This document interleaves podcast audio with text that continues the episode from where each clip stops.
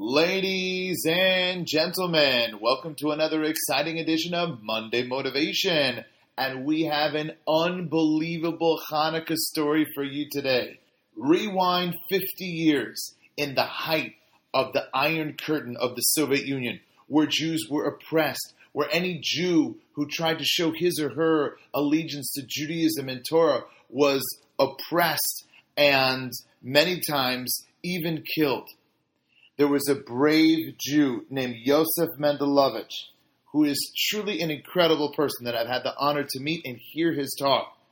And in 1970, he was the leader of the refuseniks, of Jews who wanted to emigrate to Israel and unfortunately were trapped behind the Iron Curtain. He was a big activist. And on June 15th, 1970, they tried something unbelievable. 16 refuseniks hijacked or tried to hijack a plane to be able eventually to land in Israel. However, as you can imagine, the KGB were in on it. They arrested them and put Yosef Mendelevich in the Vladimir Prison.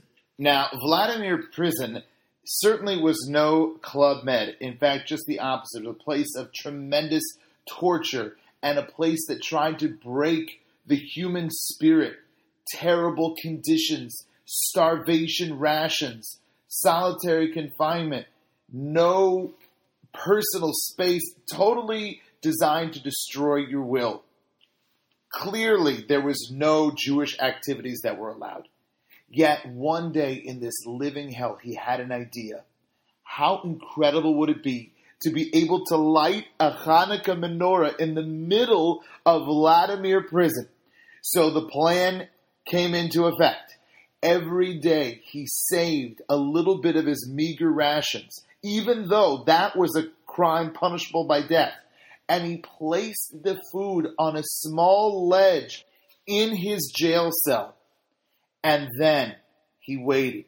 The day of Hanukkah, he made one final trade of his entire food rations for that day for a pack of cigarettes and a box of matches. He didn't need the cigarettes, but the matches were the crucial missing ingredient for his plan. Fingers trembling, Yosef opened the box of matches and found 44 matches inside, which is exactly the number that one needs to light all of the Hanukkah candles with the shamash for 8 nights.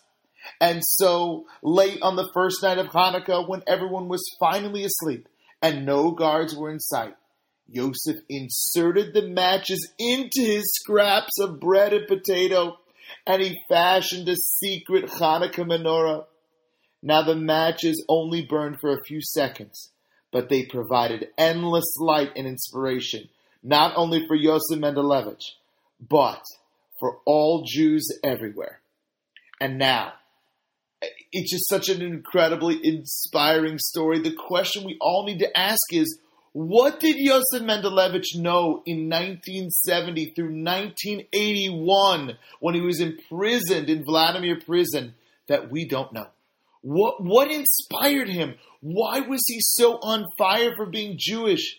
And I think this story, the dedication of wanting and fulfilling his desire to light the Hanukkah candles, is so perfect because that is exactly what Hanukkah is about.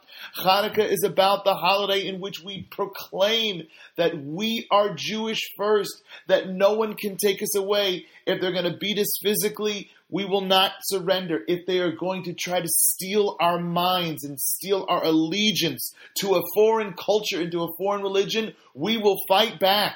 And that was the message of Hanukkah throughout generations. And in that prison cell, that was the message that Yosef Mendelevich was broadcasting to the entire world. And now the question is for each and every one of us.